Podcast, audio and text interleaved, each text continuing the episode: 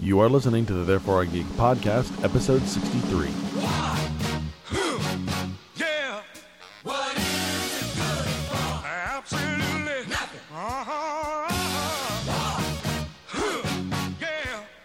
What is it good for? Absolutely nothing. Say it again, y'all. Look out. What is it good for? Absolutely nothing. Listen to me.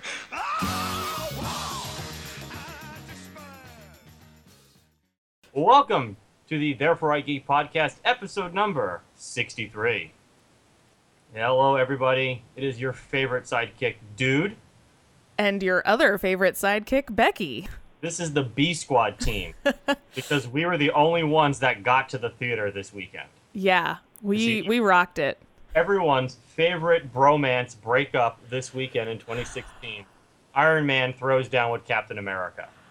I, I feel like we should put up a spoiler warning, but pretty much the entire movie was just uh, Captain America is fighting Iron Man. Spoiler alert. if I'm I forgot to pull it up, but I should look up the box office. First off, the box office numbers are coming in from Europe an entire week before the movie Yes. was released here. And now it's made like half a billion dollars or something. It's the fifth highest grossing film of all time. So if you haven't seen it already, you're the loser. You're the problem here. And I really don't think this is an appropriate title. It's Captain America. Civil Ugh. It should have been Avengers 3. Yeah, Like- Avengers. I would call it Avengers 2B. That's what I would have called this Avengers 2A or Avengers 2.1. Okay. Okay. But point is, it wasn't actually a Captain America movie. Right. Like- let's just let's just do a quick roundup of what this film was. Captain America: Civil War is the third film in the Captain America trilogy as part of the Marvel Cinematic Universe, launched in 2008 with the first Iron Man movie. The basic narrative is the world has kind of gotten sick of the collateral damage the Avengers have inflicted upon the planet and are going to try and bring them to heel or at least under some kind of control. This is based on the 2007 to 2008 run of the Marvel Universe comic book series, Civil War, the same name. Things are a little bit different, but the major idea is the government wants to bring superpowered humans under control because of these kind of events that get out of hand. Now, we won't talk about the comic book too much, maybe just a little context here and there. But that's the basic idea of the film. As the movie progresses, we progresses, we start to learn that some of the mayhem the Avengers have caused has actually been the work of a more nefarious mastermind to bring about a little more uh, mayhem of his own for his own personal reasons. Uh, the film features Chris Evans returning as Captain America and also features now uh, Robert Downey Jr. kind of almost subverting the man's movie as Yeah. the villain, anti-hero, antagonist, and the cast is filled out with pretty much everyone from all the previous movies. Scarlett Johansson is back, Anthony Mackie, Don Cheadle, Jeremy Renner, Paul Bettany, I think the guy as Vision, Elizabeth Olsen, and Paul Rudd makes an appearance as Ant-Man. We have Chadwick Boseman as Black Panther, and even Spider-Man shows up. Uh, the Yes. Tom Holland. So I'm going to ask Becky. You saw it. When did you see it? Did you see it Friday or I, Saturday? I saw it Friday. All right, I saw it Saturday. It was almost sold out. We actually had to go see Green Room first and wait to get tickets to the late 3D show uh, in Fashion Valley Mall. So, how did your audience react? How did you react? How did you feel? Our audience was actually really good, and I have to say, I I kind of hate going to the movies nowadays. Audience members are so rude. I remember when we saw Batman versus Superman, there was somebody who was actually like recording one of the fight scenes with their cell phone up in the air. It's just so rude. Like they were at a concert? Like they weren't even like, Yes. holding it in between the seats the way you're No. supposed to? Like straight up in the air. There was some Yes. sort of Kesha concert. Absolutely. So mm. people, I don't know. I feel like audience members need a lesson in etiquette, except for the audience at this showing that I went to because they were great and everybody. You know, we all just reacted at the same time to everything, and the audience really seemed to dig it. I was digging it. so you um, like I like it wasn't the best Marvel movie. Um, you know, it had some issues, but you know, it was a good movie. Certainly. How did you feel about it? I hated almost every minute of it. Well, I really perfect. had- We're gonna have our own civil war here. Yeah, no, this is, this is good. I have Rotten Tomatoes pulled up, and I was trying to figure out where this landed amongst all the films. Right now, it's sitting at a 90%, so that sits it in between Winter Soldier and Guardians of the Galaxy as far as critical response. And again, it was the fifth highest grossing film. So, I mean, this is this is a big deal. So, Yeah. yeah, it, it was very well received. Yeah, I didn't I didn't care for it at all. um, I, I had a lot of problems from the movie from almost from the beginning, in just the way it was. My main problem with the movie is the way it's filmed. Uh, do you remember Les Miserables from like two, three years ago? Oh yes, I do. You do. Do you remember the very awkward and uncomfortable close-ups that movie? yes. To me, and maybe this is because I was sitting so close to the screen, this movie was nothing but awkward close-ups. Like, in the nostrils of so. What's that scene towards the end where Bucky and Captain America are in the elevator, and their face like their faces are on two uh, opposite sides of the screen. They're both profile. It looks like they were gonna make out. They were so close together, and the camera was so zoomed in. Oh yeah, I forgot to mention in our synopsis that Bucky features prominently in this because he is Yes. Yes, he does. a lot of these things. But I I had oh just so many problems with this movie from almost the start. Primarily the narrative failure. I agree. Changing. First, we're going to talk about. I mean, the narrative falls apart. First, it's about government control of superheroes, which coincidentally is almost kind of what Batman vs Superman w- was going for. This: how do we, as a society and government, respond to superpowered people? Which is Well- what Mark Millar was asking in the original comic yeah. and it was a, a very compelling question. And I thought Batman vs Superman did okay trying to tackle this, and I thought this one started out okay, bringing back uh, William Hurt as Ross. I thought was a good idea, mm-hmm. and then it just falls apart because then it becomes. Oh, there's this dude out there who's really behind all of it, and he's gonna get super soldiers, and it's that very um, James Bondy type plot where early on the bad guy gets away with it, but it's okay because the next step of his plan will be worse. And Yeah. where it. It, it was. And then it became, "The Winter Soldier killed my mom. Yeah, okay. I had a really big issue with how the hell did Captain America know that Bucky Oh, I don't know. killed he killed Tony him. Stark's Like, parents? like, Did you know this happened? Well, I didn't know it was him. Did you know? Yeah, I know. What? Right. And and I was half expecting, and this is really the only explanation I came up with, is it was one of those bullshit like, well, I knew in my heart, I just didn't want to admit that it was true. But seriously, how th- there's no reason why Captain America would have known that Bucky killed Tony Stark's parents. How he knew the details of their murder any uh, yeah. That that part really That- bothered It me. just got too much. It just it, by that point the film to me had lost control of its story, Yeah. and we had we had lost control of what we were talking about. I agree. I think that was probably my biggest issue is that it was lacking in a coherent story. The entire movie was just a setup for the fight scenes. And the Yeah. fight scenes were awesome. The big fight scene with all of the superheroes was in my opinion You got a fantastic. Leipzig uh, airport scene. Yes. Yeah, I had problems with. Um, I'm going to reference another film. I don't know if you've seen it. The second James Bond film with to feature Daniel Craig, uh, Quantum of Solace. Did you see that one? Uh, I think I may have. Uh, May- you'll have to jog my Well, I- memory. Yeah, my the, the whole idea behind that film was Bond was trying to stop some terrorists from stealing water from Bolivia or something like that. And my main problem with Quantum of Solace was the way it was filmed. Is that the action sequences were very tight and very shaky, and I felt the vast majority of the action. Se- and again, maybe I was sitting too close to the screen and I was I was wearing the 3D glasses, so that could affect this. I thought the action sequences were very shaky and hard to watch, and they weren't clean, and the fight scenes didn't have punch to them. I felt the action scenes, while epic in certain points, I felt lacked visceralness.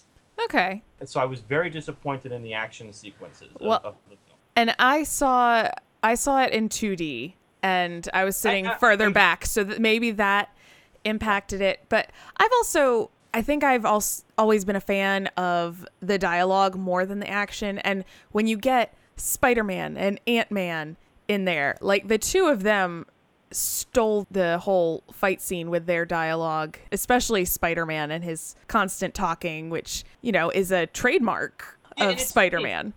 Yeah, it's funny because I- I haven't seen the previous two Spider-Mans, the Amazing Spider-Man Uh-huh. series, but I, in the Tobey Maguire Spider-Man films, he's not a smart aleck at all. Right. and they bring that back, which was nice. But it led to another problem I had with the film was, and kind of dovetails back to the narrative. To me, they shoehorned so much stuff in here that it didn't have a good logical flow. So let's go back to Spider-Man. You know the scene where Black Widow is like, "I've got a plan," and it's downstairs, referring to Black Panther. Yeah. And Tony goes, I got a plan. And they're like, Where's your plan? And it cuts to Queens. Oh, and by the way, did it not annoy you that every time they changed location, big white letters came across the screen to tell us we were somewhere else? I don't know. After a while, I was like, I get it. We're, we're somewhere else. I didn't mind that because I often have a problem with when movies don't give you enough information. You're like, wait, where the hell are we? When are we? I don't know what's going on. So I, I, I don't know. I appreciate being told where we are. I mean, add it in some dialogue, or maybe like you know, be subtle at the bottom of the screen. It was like Berlin. You're in Cleveland right now. But Spider-Man in the film felt so shoehorned, and he's he he features prominently in the comic book series, but it's much more logical. He's a much older character in the comic, and, and he's doing this all this stuff for Tony Stark because he's afraid for his wife and stuff like that. In this one, Tony Stark shows up and goes, "Ah, you're Spider-Man. Come on, I need you to go kick some dude's ass." And to me, it just felt so shoehorned. Yeah, I'll give you this: the the, the Spider-Man smack talk was pretty good. but did you notice he didn't have Spidey sense? What do you mean? One of the things about Spider-Man's powers is that he can sense when danger is coming Yeah. from behind him or around him, so that he almost has precognitive abilities to duck and dodge yeah. when someone's. He got blindsided four times in that fight, and I'm sitting there going, "Where's his Spidey sense? He should Spider-Man should be ducking on this stuff. He should be he should be getting like pummeled by Falcon and blindsided by a little robot over and over again. I was, I don't know if they're gonna Yeah. add that later, but I thought, where's the Spidey sense? What I have been saying is the best part about this movie was all of the superheroes. The worst part about this movie was all of the superheroes because we didn't crowded. we didn't have enough time to get to know anybody. I mean, this movie is called Captain America and he I don't think he was even in it for half of the movie because we're following around Tony and then we've got to be, get introduced to Black Panther and then we've got to get introduced to Spider-Man and oh, here here's Ant-Man again. Let's remind you what his powers are. I'll actually defend the film in this respect because it is a superhero film, and I am not one of those people who need my superheroes to be fleshed out three dimensional characters. I'm actually okay with them kind of having the depth of a professional wrestler. I think I really I really mean it. Like I remember watching some documentary on pro wrestling a while ago, and they talked about how the reason why pro wrestling is kind of it's not you know popular with me, but it's popular because these characters just kind of represent singular human emotions. So you know Tony Stark is just kind of arrogance, and you know Captain America is by the book, and Spider Man is you know a dirt a dirtbag, or you've got all these characteristics where I'm okay with them just being one dimensional, one a- one aspect of humanity, and then butt kickers. As far as superhero film is concerned, if we were talking about, you know, the next Ron Howard film, then you know maybe I would want some character development. But you're right. The movie was two and a half hours long. There was so much going on. We didn't have time to stop and talk about feelings. Not that we have to stop and talk about feelings, but it was like the first hour and a half is just talking about politics and not actually Yes. delving into characters at all. And then the last half is just fighting and not delving into characters at all. The politics to me was interesting. I, I really liked certain parts of it, and I liked how the movie had an interesting perspective that I didn't quite expect it to go. Was really the movie fell in line with Captain America's point of view.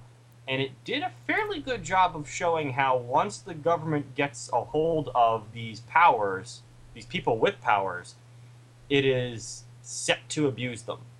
Ross once he gets Tony Stark under his thumb, basically just abuses that power right away. He cuts he cuts him out of the decision making process, He tells him where to go, when to go, all this stuff that Rogers was afraid of. And that surprised me. I didn't expect them to be that explicitly anti-government in, in this film. I thought they would play and try and play it both sides fair.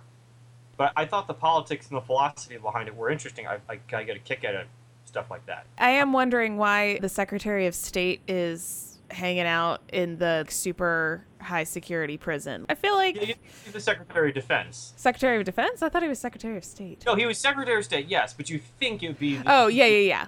Secretary of State is uh, in an office somewhere, Right. not actually at the prison. What is your opinion on Vision? Because I difficult character of this. He is so out of place. yes. I don't know why he's here. He, didn't make sense in Ultron. He's making less sense in this film. I don't remember this character being a big deal in any of the comic book iterations. And he just now he's here and he's just annoying. Well, I think that's part of his character is that he's out of place.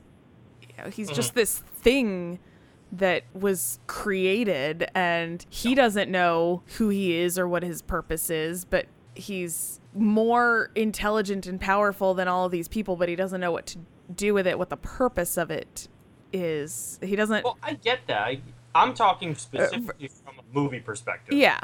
This character just didn't belong in this franchise, in my opinion. I think it was more if you've got the Scarlet Witch, Mhm. you need Vision to balance her out. And, you know, starting to develop that relationship that we started to see in this movie between the two of them. That kind of Uh, awkward too, because that was kind of awkward. It was it was it was kind of awkward. It's, like let's not let's not let's not force this stuff. We already had one really awkward kiss under a bridge that had no reason to being in this movie. Let's not make it weird. Luckily they didn't. okay, I have to say that that kiss and then the reaction of Sam and Bucky was perfect after, after Sharon and Cap kiss and Sam and Bucky are in the car and they're like that was one of my favorite things about this movie too was the competitive friendship between Sam and Bucky.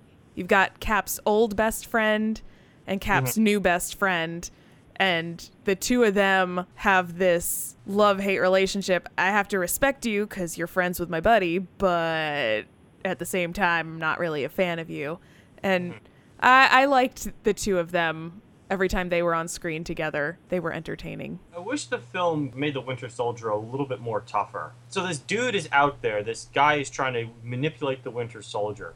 So I what I thought the movie was trying to make us feel is when Winter Soldier gets activated, he's a badass. He's going to clear house. And I didn't really get that feeling because he gets his butt kicked in almost every scene. So I didn't really. I was a little disappointed in the way they treated Winter Soldier as kind of a Vegeta level punching bag of yeah, he's a tough guy, but everyone else can kind of beat the crap out of him. And I don't know about that. I mean, yeah, Panther beat him, kicked him around. Uh, Captain America kicked him around. Iron Man kicks him around. He gets kicked around pretty nicely in the airport scene. I was I wanted the more badass Winter Soldier, and we kind of got the punching bag Winter Soldier. well, And also, one thing I did notice, I'll point this out: the German special forces have fantastic aim because they must have hit his arm a thousand times and missed every other aspect of his body. How many times are they gonna hit a dude in the arm? They're the most non-lethal special forces in the universe. Well, I have to say, I think I'm going to defend uh, him being a tough guy because we actually only really see him as the Winter Soldier really once in this movie. Um, Right. After he's been activated by the fake psychiatrist. And he does a pretty good job of kicking ass when he's under the trance or the hypnosis or whatever uh, when he's been activated. That's Zemo. I should Yes. point out. Zemo. Uh, That's the villain of this film. Yes. The villain whose purpose I was a little unclear on. He just wanted the Avengers to, you know, go after them each other. this, is, this is where I think the, the film kind of fails in its motivation. Is people are mad at what happened in Sokovia, which I found really funny because there's way more collateral damage in the first Avengers film. In the second Avengers film, and we know Joss Whedon went out of his way to not show collateral damage and to show the Avengers doing everything they can to get people to safety. So Right. then in following film, we are supposed to believe that the Avengers caused all this damage and are now being held responsible for it. Being with one character early on in the film going so far as to call Iron Man a murderer. And I'm sitting there going, of all the things to pick, Sokovia is the worst example. Like Lagos kind of made more sense because they messed up early in the film. That that Lagos scene, Yeah. or Vienna is even more interesting because it was a bombing. Sokovia, there's a giant robot army trying to drop this thing on the planet. And the Right. Avengers got like most everyone out of there. And the dude's motivation was, I wanted to watch the battle with my family, and then a building fell on us. so it's the Avengers' fault. And I'm like, you got to be joking. Yeah. And I, it- I did not understand his motivation. And I thought it kind of violated the spirit of the original story, which was that none of that crap happened. It was truly an ideological fight between Iron Man and Captain America. And I wish it had stayed that way instead of just getting just twisted into first this guy's messing with us and then he killed my mom and then it was what? Well, I think it all boils down to everybody's individual perspective. What's important to all of us. Like Viola Davis, her son was important to her and from her perspective, the Avengers killed her son. And mention that her perspective makes no damn sense. I from a like- mother's perspective, no sense.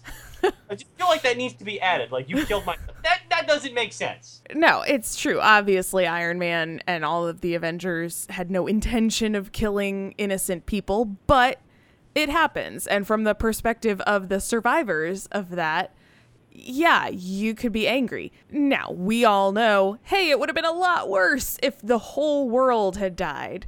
But to a parent, if your child dies, that's pretty much the same as your whole world dying. But it's everybody, everybody was out for their own interests. Cap is out to protect Bucky. Iron Well, Man is Is Cap was out to A protect Bucky, then B to not be controlled, and then C to fight Zemo, prevent Zemo from getting super soldiers that never happened. right. And I, again, that was just so sloppy. That's my main problem with this. Yeah, I I, I agree. I, I mean, like I said, it was not my favorite Marvel movie. I don't think it was the most well done, but it had some good parts to it. About Black Panther being introduced in this. Uh huh. What did you think of Black Panther? I will just go ahead and say I was disappointed. I thought Black Panther came off as silly and kind of laughable instead of cool. What was your perspective on it? Yeah, I could see that perspective. I thought he He was. claws that came out. Like when his little claws came out, like it was like. "Zink." I just think of Meg from Family Guy. She had like claws I would grow- remember that episode. And it's like, ow! Did you draw? Ow! That hurt. Did you draw blood? No, but but ow! Still, like I didn't, and I didn't care for the actor. The actor, um, Chadwick Bo- um, Boseman, mostly a television actor. If you look up a lot of his stuff, he played uh, Jackie Robinson in Forty Two Hmm. um, a little while ago. But most of his credits are TV, and I'm kind of like, is this this dude's gonna lead a new superhero franchise? Okay, I thought he did well. I liked the character. I liked that he went after. I mean, he was the only one who followed Cap and Iron Man and Bucky.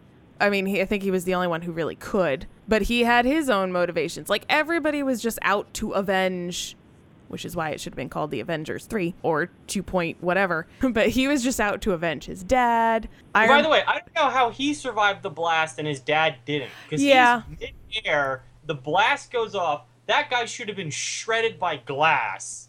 He lands, he's fine, but his daddy's dead. I'm like, yeah. that's not how that works. Oh, and they said 12 people died in that blast. I was like, more than 12 people died in that blast. That was an insane blast. But I don't know. Maybe his dad hit his head down head on the way down or something. It, I mean, he went through quite like it seemed like he was against the I, I don't know. I'm going to call it the Registration Act because it just reminded me of the X-Men like Well, that's what it was Reg- called in the comic. It was, it was called in the comic the registration. Okay. So it, it seemed like he was against the registration, and then a actually I couldn't I couldn't get a feel for what his politics were at all because he was like the token prince who doesn't want to follow in his dad's footsteps, and then two seconds into the movie, oh, you're king now, He just wants to be the action hero. I don't want to be the politician. right? Which is a cliche that we've seen in many a movie.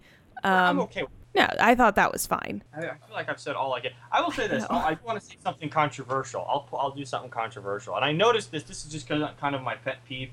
Um, you had you had two like female superheroes here. Mm-hmm. And I noticed something.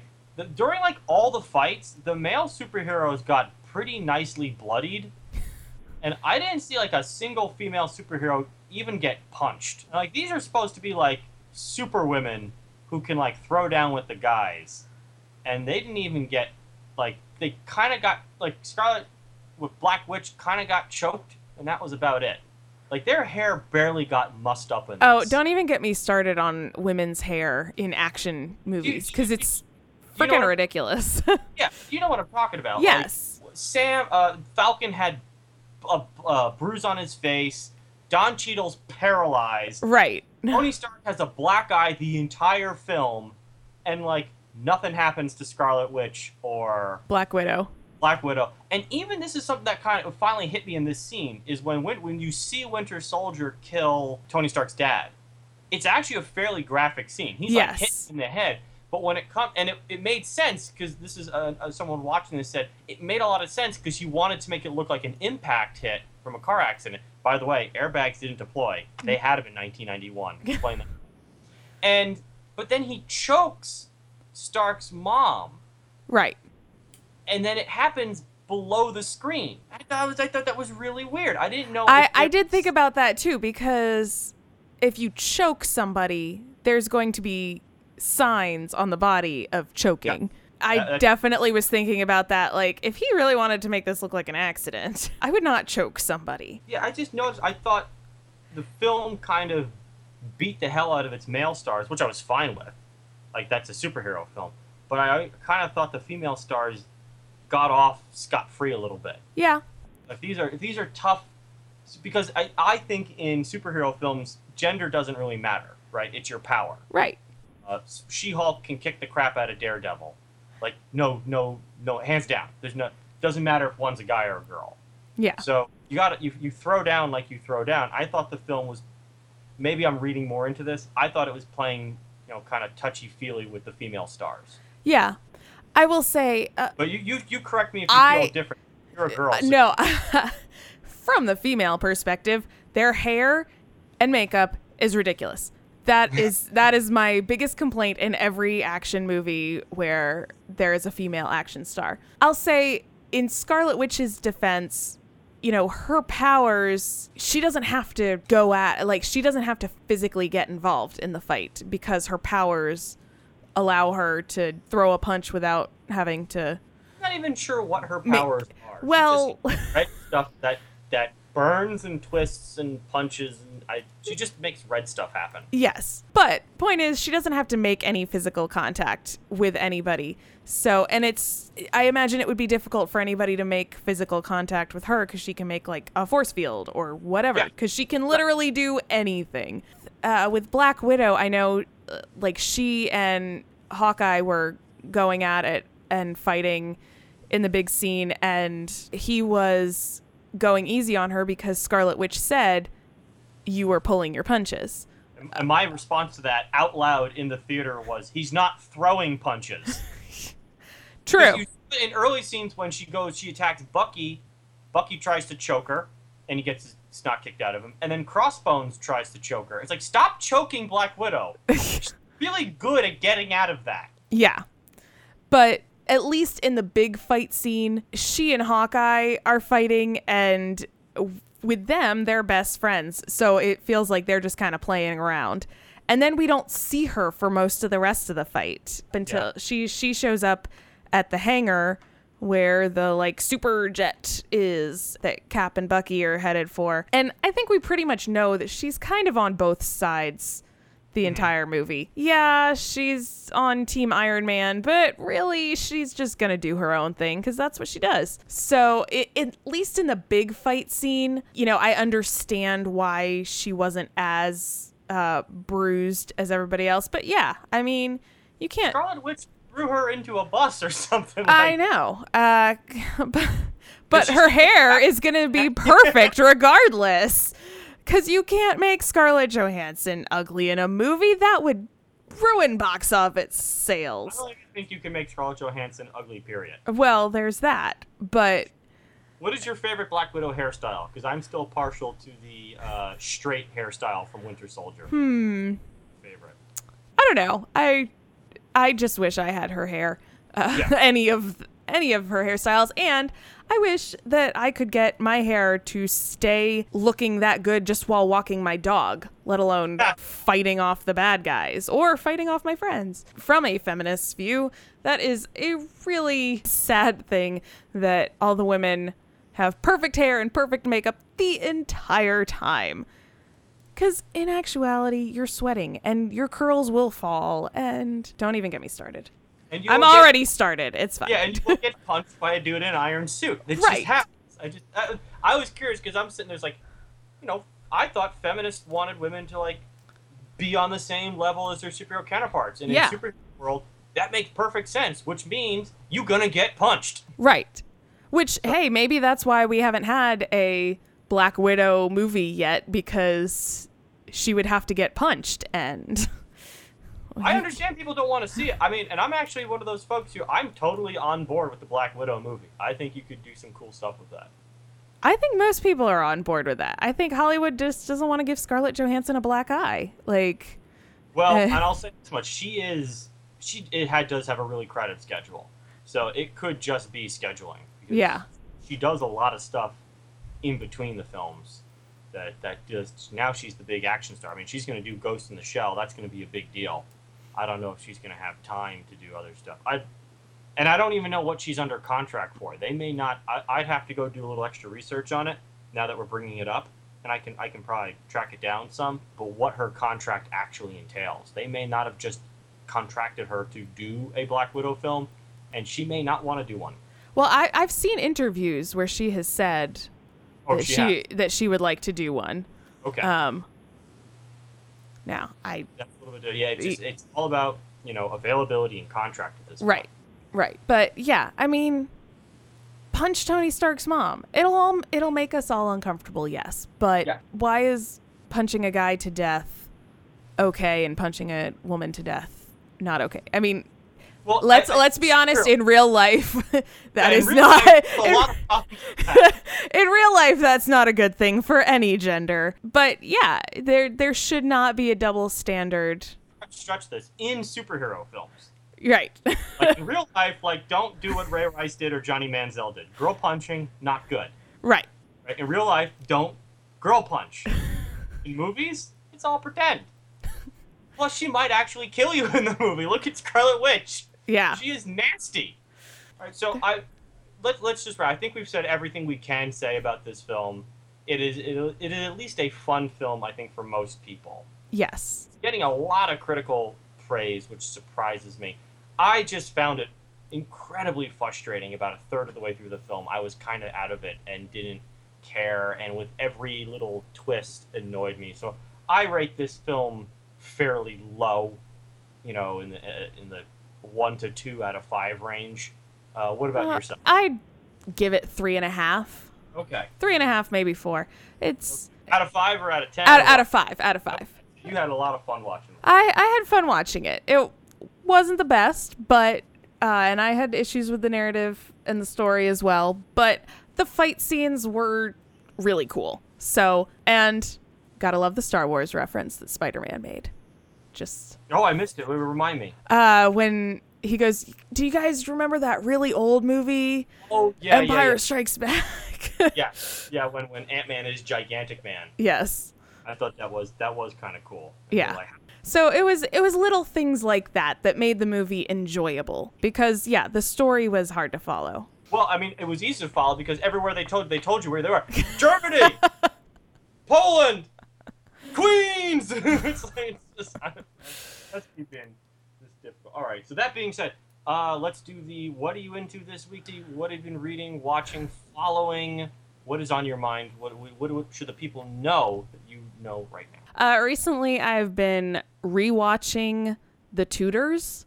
I've never watched that. You've never seen The Tudors? It's I, I I like the series. It's pretty good. It's you know lots of people have historical issues with it because every historical thing is never hundred percent accurate, but it's a fun show. And we went to Free Comic Book Day yesterday. Yeah, Uh, we missed that. Oh, how did you miss Free Comic Book Day? Geek Card is being revoked. Oh, it's because I was working overtime yesterday. Oh. Both of us were working overtime yesterday. Well, there you go. Uh, so we went to Free Comic Book Day, and I ended up at one of the shops we went to because we went to a couple. Mm-hmm. There was a graphic novel about prepping for a wedding. So I bought that because, in case you all don't know, in two months, Andrew and I are getting married. So I was like, yeah, a comic graphic novel about the stresses of putting a wedding together. So I bought that, and I'll probably be reading that in between setting up appointments with the DJ and the photographer and all that jazz. How about you? What are you into? I, I had a really busy week, so I wasn't actually able to finish. I'm still trying to finish this book on Spartacus, uh, and I want to see the television show. I know it was out for like three, four seasons. I haven't seen it. I'm trying to finish Spartacus. I'm trying to finish Mouse Guard, and I'm trying to finish a few other things that I just, whatever reason, this week did not allow me to. I try and finish something a week, and I at least one graphic novel a week, and I dug out a whole bunch the other day and wasn't able to get to any of them. So I'm actually way, way, way behind on, on a few things. I, I did get a chance to see Green Room, as I mentioned at the top of the podcast. Mm-hmm. A, a really cool kind of suspense thriller slasher about a band on the road, kind of a, a no name punk band on the road in the, in the Pacific Northwest. They witness a murder in a green room while doing a, a kind of uh, gig for what they find out are a bunch of neo Nazi skinheads Oh, fun. and they have to try and fight their way out of it. Patrick Stewart, uh, Captain Picard, and Xavier for everybody, is the leader of the skinheads, and he delivers a fantastic performance. It's really worth watching just for his performance. And it was very reminiscent of John Goodman's performance in 10 Cloverfield Lane earlier in the year. And much like that film, 10 Cloverfield Lane, Green Room had fantastic performances, but it didn't deliver in the third act. I thought, and this happens a lot with movies that have kind of dynamic bad guys who are really smart. They just make really dumb errors that allow the heroes of the film to get away. And, you know, it just, the third act didn't deliver. It kind of let me down. I thought it was setting itself up for a very dark ending, and it kind of was a little too positive. It, didn't, it felt out of place um, and very abrupt.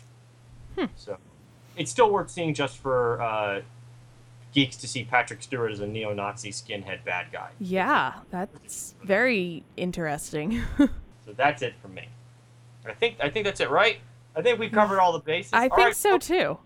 Good. If you like what we do, find us on all the social media platforms. Right? We're on Twitter. We're on Facebook. Do we have an Instagram yet? We do have an Instagram. Get an Instagram. Get on there. We post all sorts of funny pictures. Follow us on Facebook. We've been posting a lot of news articles to keep you abreast of all the geeky stuff. And also, like, comment, and share on everything we do. We like to hear back from your feedback.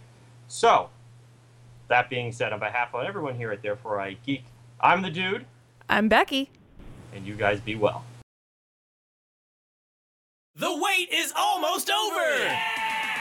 May 21st and 22nd, Tidewater Comic Con returns to the Virginia Beach Convention Center. Come be a part of the largest comic book convention in Virginia. Meet celebrity guests Ernie Hudson, Sam Jones, Karen Ashley, Steve Blum, rub elbows with Marvel and DC comic book creators like Jae Lee, Gerry Conway, and Arthur Suydam. Shop around with some of the best comic book dealers and vendors in the country. And that's not all. If you love Batman, Spidey, Wonder Woman, Hulk, Arrow, Flash, Star Wars, Doctor Who, then this is the show for you. You. We've got cosplayers, Q&A panels, game zone, trivia contests, tabletop gaming room, four Batmobiles, and so much more. Advance passes start at only $20, and all kids 12 and under get in free with a paid adult. Get your passes today at TidewaterComicCon.com or find us on Facebook. Brought to you by Video Game Heaven, Comic Kings, Geico, Papa John's, and Studio Evolve Tattoo.